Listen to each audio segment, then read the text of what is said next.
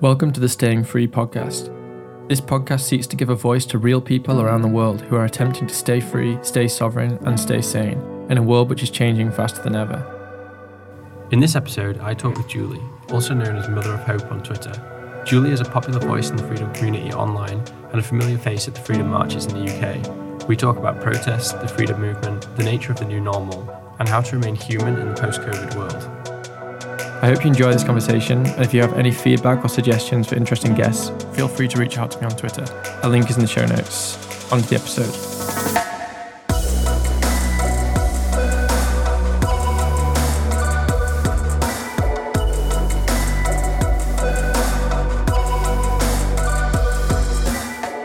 Julie, thanks so much for coming on the podcast. Um, I've uh, been following you for, for quite a while now, really since um, quite earlier when this all began, maybe in uh, last uh, May or June time. So it's good to finally get to have a proper conversation. Yeah, nice, nice to meet you virtually. yeah, virtually, virtually. But um, I don't know. There is a protest this Saturday, right? So maybe it won't be virtually. Yeah, yeah. I mean, um, I won't be going to the one this weekend unless there's. I think there's actually a local one near me um, in Halifax, which I might be attending. Um, but it was costing me quite a lot of money to go to London so frequently, so I've had to not go as frequently. Yeah, fair enough. I mean, these protests ultimately have got to take place in lots of different places, and they've got to go local. So, um, you know, there's no kind of um, harm in, in doing things locally. In fact, I think there might be a lot of advantages there. I think that um, many of us found that, um, that we were getting a little bit disillusioned with the way that the protests were going. Um, we couldn't find transparency within who was organising them or what the aim was. And I went, uh, the last one I went on, it felt like a little bit of a road to nowhere um, just I can't remember where it was we went now, but it, there was just this this band um, fronting it, and there were lots of religious people at the front, and it just felt like I was part of something that it wasn't intended to be. Um, and the one before that was similar, I think, because they ended up at a shopping centre, and many of us have, have thought, well, why are they taking us down these, you know, seemingly um, useless places to we, we want to be outside the places where people are going to see us on busy routes. Um, we don't want to be at some random shopping center or you know headed by some religious um, i don't know um, band steel band or whatever it was. So again that's um, that kind of knocked it out of me a little bit as well. Uh, but a, a lot of people locally have been inspiring me talking about the the ones that they're having closer to home and that they feel like we've got a lot more control over them because they're grassroots. So. Yeah, I actually wasn't around um, during the time when people seem to have kind of got more disillusioned. When I left the UK, it was in May. And mm. um, before that, I actually felt like the protests were going really, really great. The ones that we had kind of at the beginning of this year, probably kind of maybe it was like March or, or April, were mm like fantastic. Like I, I, actually thought that, that it was moving in a really, really good direction. And it seemed to carry on that way for a bit, but I, I get the impression it was maybe kind of middle to late summer that people started getting a bit um, disillusioned by the way that they were being organized, particularly. Mm, I think there's um, it's difficult because whoever organizes it, I can understand why they didn't want to publish the route until the last minute because um, then it could be um, you know, the police or whoever could see that route and act upon that information um, in a negative way. But um, by doing that, we, the people attending the marches, didn't get to see the route until last minute. So we couldn't make up our minds whether we thought it was a, a good route or give some input into what we thought about it. So I just want to go into a little bit of a background about yourself. Where did the name Mother of Hope come from? Well, I suppose you, you just have to call yourself something on Twitter. I wasn't on, tw- well, I say I wasn't on Twitter. Um, I was on Twitter um, as my business. Um, I was a face painter. I had a face painting business um, prior to all this happening. And it was it was a nice, you know, successful enough business. Um, I enjoyed it. It was creative and all of that. And then all of this happened, um, and I had to give up on that. I had to, I had to sort of, ex- and I did that fairly early on. I accepted that it wasn't coming back. Um, that I would never have that business again because it relies on um, interacting with people, um, people feeling free, not wearing masks, um, people trusting you with their children to, to, paint them. All those things I wouldn't be able to do um, under what I knew was coming. So, and and obviously I'm a mother as well. So I suppose those things came together to give me the idea to call it Mother of Hope because it's like, well, yeah, all this stuff's going down, but I like to think that it's a temporary thing. And I know it's going to be a long temporary thing. I don't see that we're getting out of this that quickly. But still, if you you know if you have hope, you've you've got something to to cling to, haven't you? You've got the idea of another day. So yeah, I guess it's that. Yeah. And I saw that on your Twitter that you in your bio it says that you're libertarian. Is that a recent thing, or is that something that um, has been a part of your philosophy for a while? Um, I don't suppose I gave it a label until the last few months, um, because I always saw myself as more to the like politically to the left. Um, but then when we see how the left have acted around all this, then I've had to kind of re revisit that and um, think to myself, well, am I really politically left? And I think a, a, lot of people did the same. They they started thinking, well, what exactly am I? And and I mean, do we need to give ourselves labels anyway? I, I don't know, but um, out of the labels on offer, I think libertarian is the one that seems to resonate most with me. Yeah, it's interesting. I I get the impression that a lot of people who are on the left have had to question their political um, ideas, mm. and it seems to me that a lot of people who even now are still saying, "Oh, you know, I'm on the left, and but we shouldn't be doing this, we shouldn't be doing that, etc." Like, it seems to me they're they're libertarians, whether they are aware of it or not. Um, the one that comes to mind is oh, who is it? The the pretty the, the, the, guy who kind of that's his thing is being the, the left wing guy who's who's the anti lockdowner and the the um, pro pro choice when it comes to vaccine. I'm blanking on his name now, as I always do, but um, I'll remember it in a second. And he um, he's still saying, "Oh, you know, I'm I'm on the left and stuff." But then I'm like, "Well, what what views actually do you have which are on the left?" Because um, you know, it seems very much like he's a libertarian that hasn't necessarily recognized it yet. And I think that's the case for a lot of people in this. I mean, I came to that realization a few years ago. You know, I was so sure I was on the left, and then I was like, oh, wait a second, actually, um, I don't agree with this and I don't agree with that. And in the end, it wasn't until I kind of started reading about and learning about libertarian philosophy that I was like, oh, I'm not on the left at all. I'm actually a libertarian. I actually think it's kind of an, an easy mistake to uh, to make to kind of slip yourself in the wrong political category, essentially. And it, it sounds so close to liberal, doesn't it? And of course, it's um, it's a different thing. Yeah, we, and it actually did. You know, initially it was about be you know liberal values now, traditional classical liberal values is uh, are now libertarian values. They're not um, you know they they really have not much relationship to the kind of modern left, I guess. Mm, I think that um, many of us are questioning the whole um, political system as, as well at the moment. I know I am.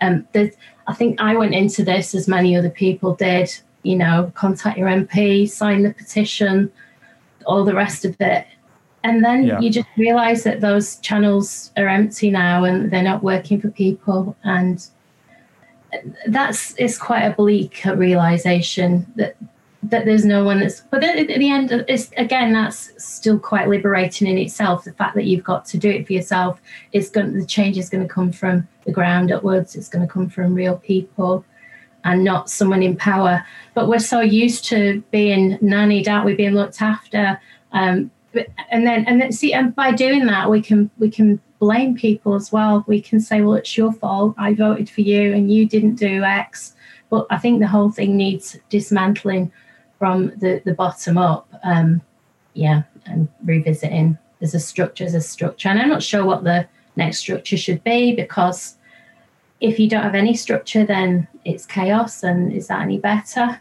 But I just know this one we've got currently isn't working for us. Yeah, it seems seems to me actually that um, that if you do if you did have chaos, it would be better than where things are right now because at least um, at least with chaos, you still have the freedom to direct the chaos into uh, you know to, to try to make something out of the chaos and to try to you know have a life of you know freedom and have a life of self sovereignty. Um, whereas what we're under right now, it's it's worse than chaos because it's chaos which is being thrust upon you by a centralized authority. So it's a centralized authority which is just like hell bent on taking away everyone's freedoms and um, you know diminishing the quality of everyone's lives um, through this complete madness. So I actually think that you know when people say, "Oh well, you know, d- democracy's um, you know democracy is just the, the the best of a bad bunch or whatever." I actually just think that if we completely got rid of all politics now and and just went full anarchy, and I'm mm. not sure that I would necessarily consider myself a full anarchist. I would say I'm probably more a minarchist. I maybe believe in extremely small government. Um, but actually, if you just had full anarchy, I cannot see it being a worse situation than what we're in now. I agree. I think that people have got into the habit of, um, just say, trusting others to look after them, and obviously that serves those people that that do that, doesn't it? Um, and it's it's always gone on, but it, it just feels like it's being hurtled along at a, a, faster pace at the moment. And I really, um, I, I, believe that a lot of it is um, we're, we're being disabled, we're being active. I remember um, Ro- Rosa, is it Koire? Koire? I'm not sure you pronounce her name. Um, just before she died, um, I used to read a lot of her posts on Twitter, and she she believed that I remember reading a tweet of hers about the fact that we're being disabled um, as people. We're being we're being disarmed. All these conveniences, so-called conveniences um, that we have, you know, lights that switch on for us, and um, you know, things that beep, dryers that beep when they're finished. All this, they're all sort of chipping away at ourselves, at, at the the human, um, to do things, and even you know, just stuff like lifts, anything it's all been over a period of time so that we're just these we're almost like little kind of program robots now just sat there waiting for the next bleep or whatever it is to you know usher us along. And we've lost contact with that. Um the, the crea- i think the creativity of the spirit is is being crushed and the two are linked. Um i was thinking recently about writing and how everything's chosen from a, a menu now, um, and we've got into the habit of choosing fonts, for example, and choosing type sizes. And how different is that to being able to actually construct a script with your hand, with a pen? Even just stuff like that is stripping the creativity. All these um, responses when you you like something on Facebook and it will pre it will preempt something, won't it? Oh, thank you, or good luck, or whatever it is. And you again, you're being um, shunted into this box and it's zapping us of creativity. Yeah, I'd agree with that. And, um, you know, also just people don't really have that much of an ability to run their own lives now because of this onslaught of um, technology. And, you know, like I'm a massive advocate for technology, but I also think that people should be able to use it and understand it. And, you know, for instance, like with, with cars now, um, mm. You know, if you buy like a modern car, it's just impossible for you to actually be able to, um, you know, without being a pretty experienced mechanic and being on top of the latest uh, vehicles, like you're not going to know what you're doing with it. Whereas like older mm. cars, um, you know, people kind of knew what they were doing. They, you know, you had kind of like generic um, parts which went into it that you could just kind of like pick up from, you know, and they, they were the same in different vehicles. And, you know, nothing was kind of this, it wasn't all just like proprietary like it is now. And, people could, could kind of fix things and, and and now it's just like everything is just impossible. I mean if you've got a problem w- with your car it's like well i've got to take it to the mechanic. And you know even like what you were saying something like something like a lift it's like if, if your lift breaks down someone needs to come and fix it. You're not going to be able to yeah. to go and sort that out. It's kind of like as we mm. move away from legacy technologies, just things like stairs, or you know, obviously, I'm not I'm not arguing we all go back and start using candles and start you know making our you know cutting our own firewood, etc. Um, but there is something to that which frees the human, and I think that as we kind of go down this path towards ever more complex technology, our ability as an individual to be self sovereign, it kind of runs away from us. Mm. There's two. I think there's um, there's such a thing as too much choice. I mean, the, and I think with with too much choice, sometimes the quality is impaired. You've only got to look at TV to see an example of that. How you know back in the 80s or whatever, you you did get higher quality programs um, that took you on more of a journey that made you think Whereas now, every everyone's got something to sell. There's adverts every two minutes. They're all um, they're all kind of honing this this culture of having a short attention span of oh this then this then this. Um, and yeah, I don't think that's doing us any good either as humans. And I think it's all contributed to where we are now. Say we we lack that we lack the creativity in ourselves we once had that was once um, innate that we could tap into. Um, and and we say we're being bamboozled by all this tech that's kind of um, saying, oh, but you could have this or this or this. And really, it, you know, it, we're not given the space to think about it, which is what we really need to process things um, and have real, you know, real connections and um, conversations. Well, everyone wants to get things out in blurts, you know, and I don't think it does us any good. Yeah, totally. And that that's definitely one of the reasons why I wanted to start this is because everyone at the moment, most of the conversation we're having with each other is like very short, whatever it is, 280 character tweets. And having conversations like this are just so important. And this is why, you know, when they're doing things like, you know, the, the kind of censorship that's going on on these mm. platforms, doesn't actually concern me all that much because if anything, it might just force people to go out and meet each other in person. You know, if we're all getting banned from these platforms and the only way to meet the community is by going out into and doing stand in the park or going to protests, etc., at least that's making real connections between people.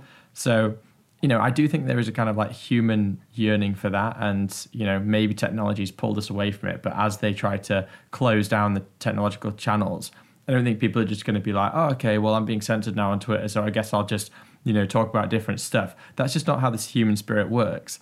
You know, how the human spirit works is if I've been censored on Twitter, I'm going to either try to navigate around it using technological means, or I will go back to more legacy ways of doing things, i.e., meeting people, etc. Um, but you're not going to just censor people to the point where they just go, okay, I give up. Then it, it, that's just not how things are going to go, in my view. Well, that would be the hope. Um, and I think for people maybe like myself and yourself, that would be the case. But it depends on how determined you are, how um, strong your spirit is, because there will be people, sadly, who do get lost along that. They'll they'll drop out of Twitter, and then they'll suddenly feel that they can't connect. I mean, I'm okay because where I live, there are quite a lot of like-minded people that I can connect with but imagine if you are the only person in your village or town who has these kind of opinions. Who do you connect? What do you do then? Do you do you kind of walk for miles, get on a bus, have a big drive somewhere, just just in case you you think you might have a connection with someone? So I think that it's those people um, who are going to suffer if this worsens because they say they'll they are going to, and I guess that's why you you know you have to do your best to make connections with people and, and travel to travel to find those people um, if you can now while they while you know who they are because you're not always going to know who they are and where they live. And at least now we've got the means of finding them. It's like if i lived in a little village and they closed my twitter down i'd at least know where there were other people that thought the same as i did and i could locate them and yeah meet up with them or whatever. Have you met um, other people kind of from the protests and stuff and, and made um, like personal connections through this time?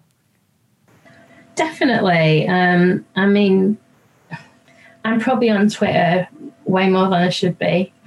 but, think but I think that's um, it's common to a lot of people, and it's it's lovely when you meet the people that you speak to online when you meet them in person because it oh it's it's beautiful because for one there's none of this nonsense that you get um, in um, you know, inverted commas, the real world, um, where it's like, well, do I hug them? Do I, you know, what do I do? there's this kind of instant feeling that yeah, of course they'll be up for a hug and a, you know, an embrace or whatever, a smile. They'll, they'll want to engage. They'll they'll want to speak freely, to get close. And I think that's what I got from the first protest. It was so different to the what was happening in the supermarkets and um, the shops and you know everywhere else public transport when where people were avoiding you. Suddenly you went to these protests and people were acting like human beings again. And that was why I wanted to go to more. I mean people a lot of people at the time were saying well do they do any good? And I was saying well do you know what? They do me good. And just that energy of feeling good and feeling up will surely spread and then other people will feel good and it will inform what you what you write what you say all the rest of it and it, it spreads it spreads through yeah this this is such an important point because i agree it does seem like people who are kind of some you know more negative towards the protests mm. um yeah that's that's their kind of accusation is oh, you know, is it doing is it doing any good or is it just the same thing every time? You know, is it getting media attention, etc. For me, that's just not the point. The point of it is to go out and build connections and to meet people and to get exactly that feeling you're talking about. You know, um, finding uh, other people who are still on planet normal and actually kind of being like, oh, I'm not crazy. You know, there are people who still want to hug and who you know who still want to laugh and smile and show their faces and all the rest of it that is so important because like we can't lose that. We can't let that go. And if you don't go to the protest because oh well BBC decides to report there's only 20 people when there was you know 200,000 or whatever, like yeah. th- th- then you've just uh, they've won. Then that's exactly what they want. They want you to start going to the protest. So you know saying I'm not going to go to the protest because X Y Z. If you enjoy it and it brings you something, which I think it does for yeah. all of us who are going to these things, then that's a good enough reason. And it's lovely when you meet someone sort of twice, three times. It's like you, you know, it is like meeting an old friend. And I, I don't know. It's lovely. There's something to say when we're on Twitter and we're like, oh, well, I'm going to see you there. Are you going to see me there? Where are we going to meet? What are we going to do? And just people are exactly well. The ones I've met do seem to be like they are on Twitter. Um, I mean, there's I've obviously I've only met so many of them, but the, the people I have met, I've met them and it, has been like, yeah, you are exactly how I imagined you. Um, mm-hmm. That's lovely that they that that authenticity isn't lost in, in tweets that it's it's coming through and that they're sh- able to show their character, like you say, even within these 200 and whatever it is characters um, that they have. And I think that the way that people say about the protests. Um, not achieving their aims, half of them don't know what those aims are. You can ask a dozen people what are the objectives of the protest, and they'll give you a dozen different answers.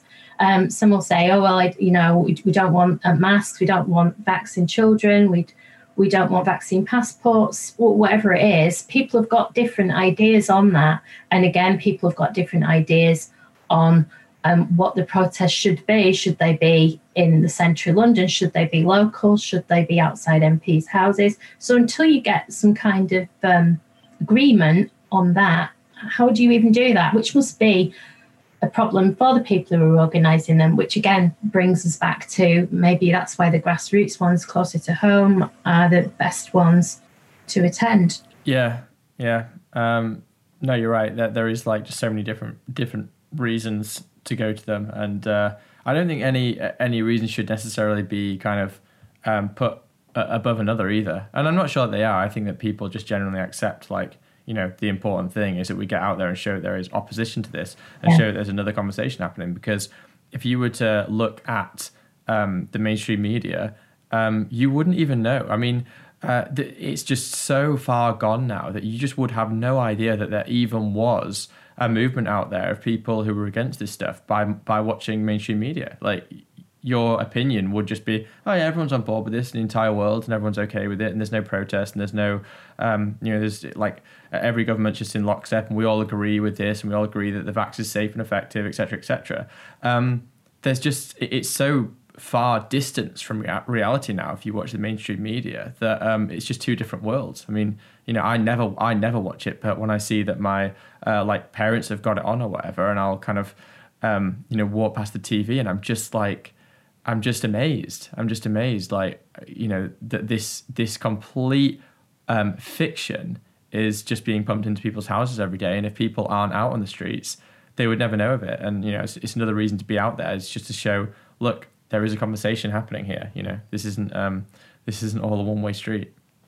Yeah, I like to. I mean, I do watch some of it, but I like to try and watch it the way the way you'd watch an anime, really, to um, to inform yourself. And there are a lot of purists who will slate me on Twitter for that. You know, why are you watching the BBC? Why are you watching, you know, Good Morning Britain or whatever it is, even Coronation Street?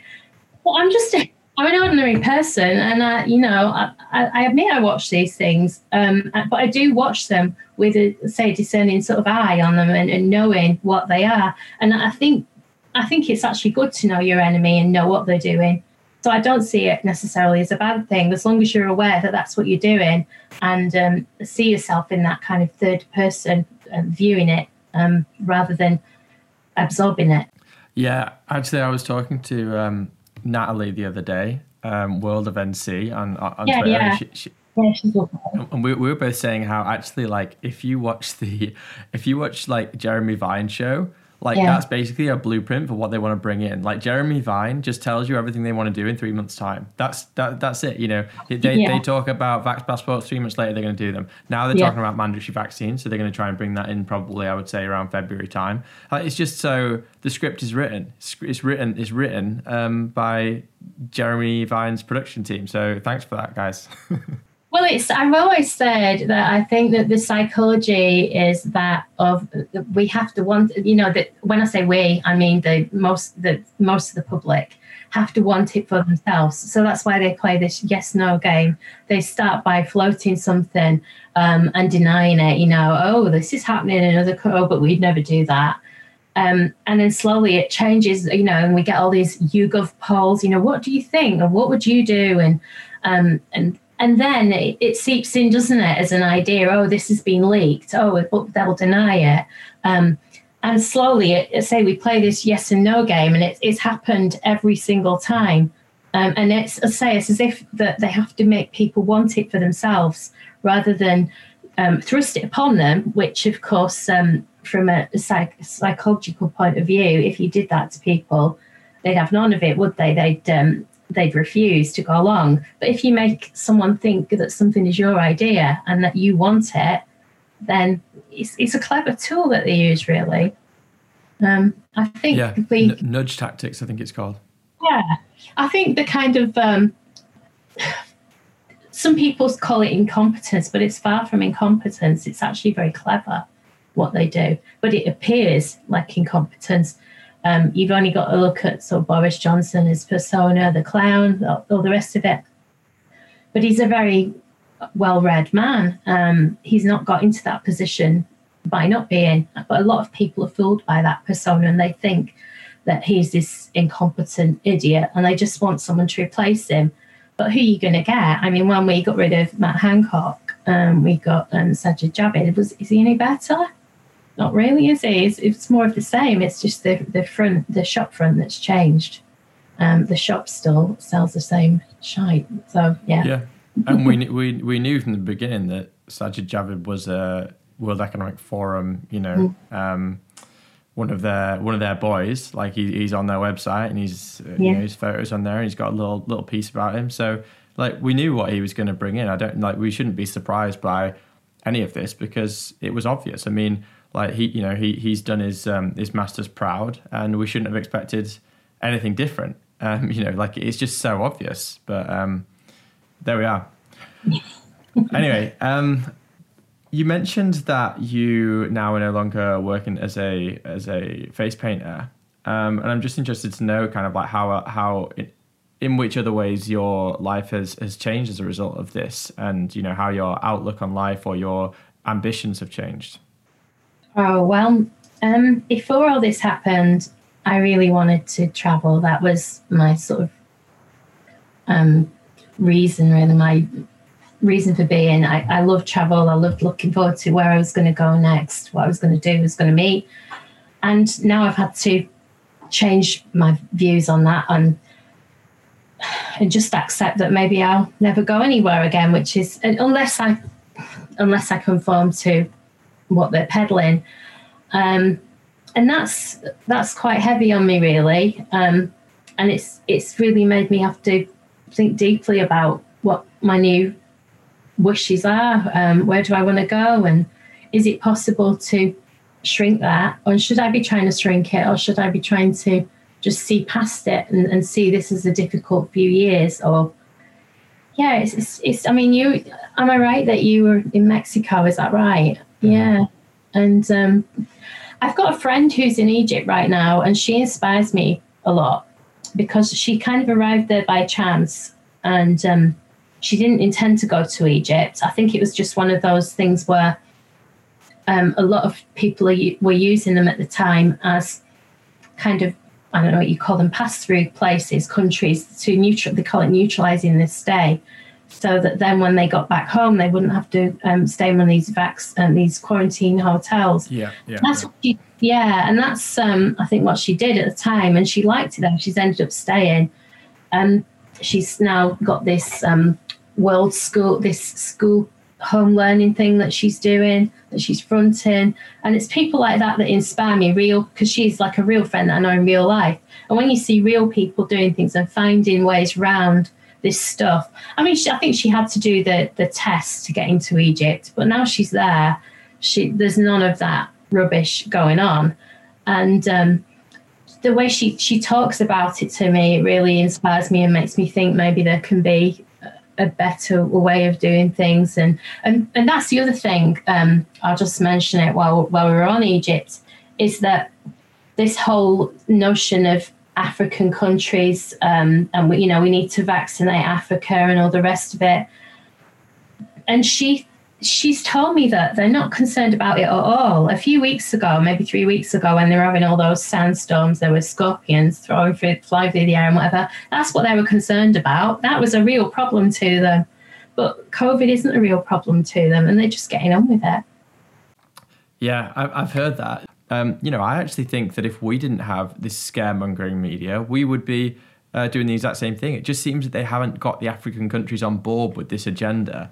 Um, you know, I guess that they just figure, well, you know, if we can get the Western world, because it's not it's not just um, uh, the African countries as well. It's you know, I mean, yeah. even in, in kind of Central and South America, it's not a huge thing. Um, nowhere near as as much as it is in the Western countries. I, I think that their their view is well, these countries will just like follow whatever we do. So like you know, mm. Africa you know they're gonna if we decide to bring in global tyranny, they'll just have to conform to it because they're too poor to do anything about it. Um, that seems to be the attitude, but actually, you know, from everything that I've heard in these countries, if you actually go to these um, countries, nobody's talking about it. Um, nobody's doing anything about it. They're perfectly fine. They're not got yeah. you know cases through the roof or hospitalization, death. Like none of that because they're not doing mass testing. You know, um, they're not doing mass vaccinations. Like they're just living life normally. And, um, you know, I mean, people can't see that because, you know, people have such a kind of Western centric view of the world that they're like, oh, well, I'm just going to ignore what's going on in other places because, you know, if the BBC is telling me that everyone's dying, I'm sure it must be true, even though, you know, they'll never talk about the countries where people are not dying. Um, anyway, I, I, kind of went on a bit of a tangent there, but no, it's um, the the whole testing thing. Um, it keeps the dream alive, doesn't it? Um, that is to me the single thing that you can do to or not do to sort of end this this this um this thing because that and that's why it's not showing in Africa and it's not a case of all oh, these people are too poor to to do the tests they haven't got the resources. It's a case of you know when when you've got when you've got to decide which member of your family gets an education or you know who's going to walk three miles to the well or whatever it is it's not on your mind about this that those are, it's, it's the whole first world problems and third world problems um, thing isn't it? And if you've got real stuff to deal with then that's if, if you've got scorpions flying through the air in sandstorms that's surely more of a priority than something that's a bit like flu. You know, if you've got things like malaria and yellow fever or whatever it is over there um, that they have, um, again, it's it's more of an issue than flu, isn't it? Yeah, th- this is the crazy thing though, is that people like us are supposedly selfish, uh, mm. you know, because we don't give such high priority um, to COVID, and we actually think that you know things that are you know really high risk, like heart disease and cancer, and you know like serious diseases, actually are, are the important thing that we should be focusing on, and, and you know the NHS waiting list and stuff. But actually, um, you know the, these these uh, the the duplicity really um, is so obvious to me when you have people who say things like, oh, you know, we, we need to all be taking our booster and this, that, and the other. I, I never hear those same people saying, oh, you know what, like maybe we shouldn't be um, giving a five year old uh, a vaccine for a, for a disease that is that they're literally immune to. Maybe we should be trying to help people uh, in another country who are who are older or whatever.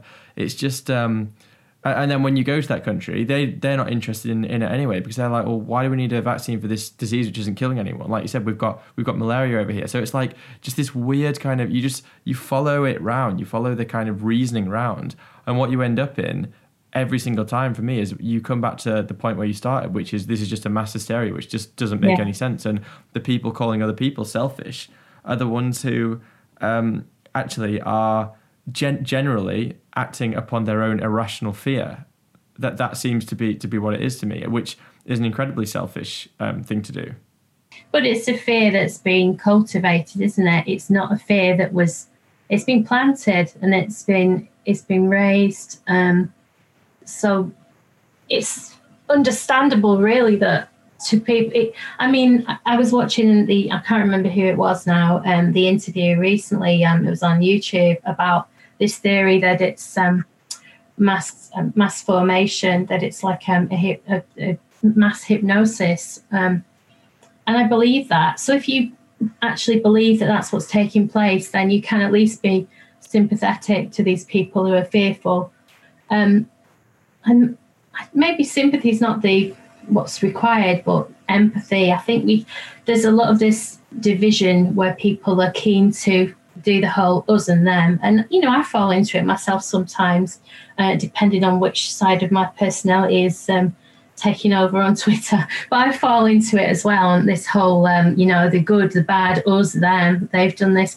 But where we can find those moments to connect with other people um, and build those bridges, that's how we, I mean, I, I, think I wrote it on again on Twitter yesterday that I like to think of things a lot in terms of stories and fairy tales. And the one that came to mind after I'd read this theory of this mass formation was Sleeping Beauty, the way that she has to sleep for a, a long, long time. Um, you know, the thickets have to grow high and tall. Um, several princes have to try and cut through that before the right one comes and awakens Sleeping Beauty. And that's what that's how I think we get out of this. I think it has to go through um, a certain length of time. Um, I think that they have to hear the message from several others saying it, and then eventually the right person will say it with love, and it will hit the right note, and she'll wake. That was great. That was really poetic. I love that. So um, that's a, a, good note, I think, to start rounding up on. So, um, do you want to just um, let people know where they can find you first of all, but also any final final thoughts that you kind of want to share? I was going to actually end by reading my poem that I wrote. Um, that's my pinned post on there because I what I try and do, I try and write things um, that will resonate with different people because I think that you will awaken people with different tools in different ways. So sometimes I'll write something that's like an angry rant, and that will that will resonate with people, um, and it will fire them up. It will um, get their passion going. But sometimes, if you write something that's quite poetic, it will chime with another group of people, and they're often the people that need to hear it more. So I wrote this um, poem, and I'll read it now and see if um, hopefully it means. Yeah, please do. Is that okay? Yeah. Right. It's called a needle and the thread. A needle took a journey through the fabric of our heads, from old people in rocking chairs to babies snuggled in their beds. It skewered through dreams as ripe balloons until one day someone said, Look, you may have got the needle, but you sure have lost the thread. Can we gather skirts of reason, survey this crude repair? Did we ever really fix those holes you saw? Is life ever fit for wear? We're patchworking society with a tool of sharp divide, demonizing friends and neighbours who dare suggest another side. The thread we choose is paramount to get this darning right. We can sew with barbed wire or gossamer, make our stitches loose or tight. But we're richer cloth for differences, we have more layers to face the cold. A shawl that's birthed with yarn of love is a garment to behold. Each spider gave her heart to instinct, to her the needle's dead. Nature's law decreed she focus on the substance of her thread. Great, love it. yeah. So thanks uh, so much for coming on the podcast. Um, do you want to just let people know where they can find you, and then uh, we'll round it off there? Yeah, um, I'm just on as Mother of Hope, um, opinionated mum, what number one, I think it says. yeah. So that's it. And thanks. It's been interesting talking to you. I've um, I was enjoying the chat with Anna that you did the other day. Oh yeah, yeah, yeah. Anna was Anna was great. She's uh she's a straight shooter, and um, yeah, yeah. My, my, my, my one coming up with uh, with Natalie as well. I think people are going to really like that. yeah, yeah. Well, let's say it's the first time I've done anything like this, so um, I'm a bit I was a bit nervous, but hey, not all, not all. You did great. So yeah, thanks so much. Thanks to me. Yeah. Bye bye. Bye.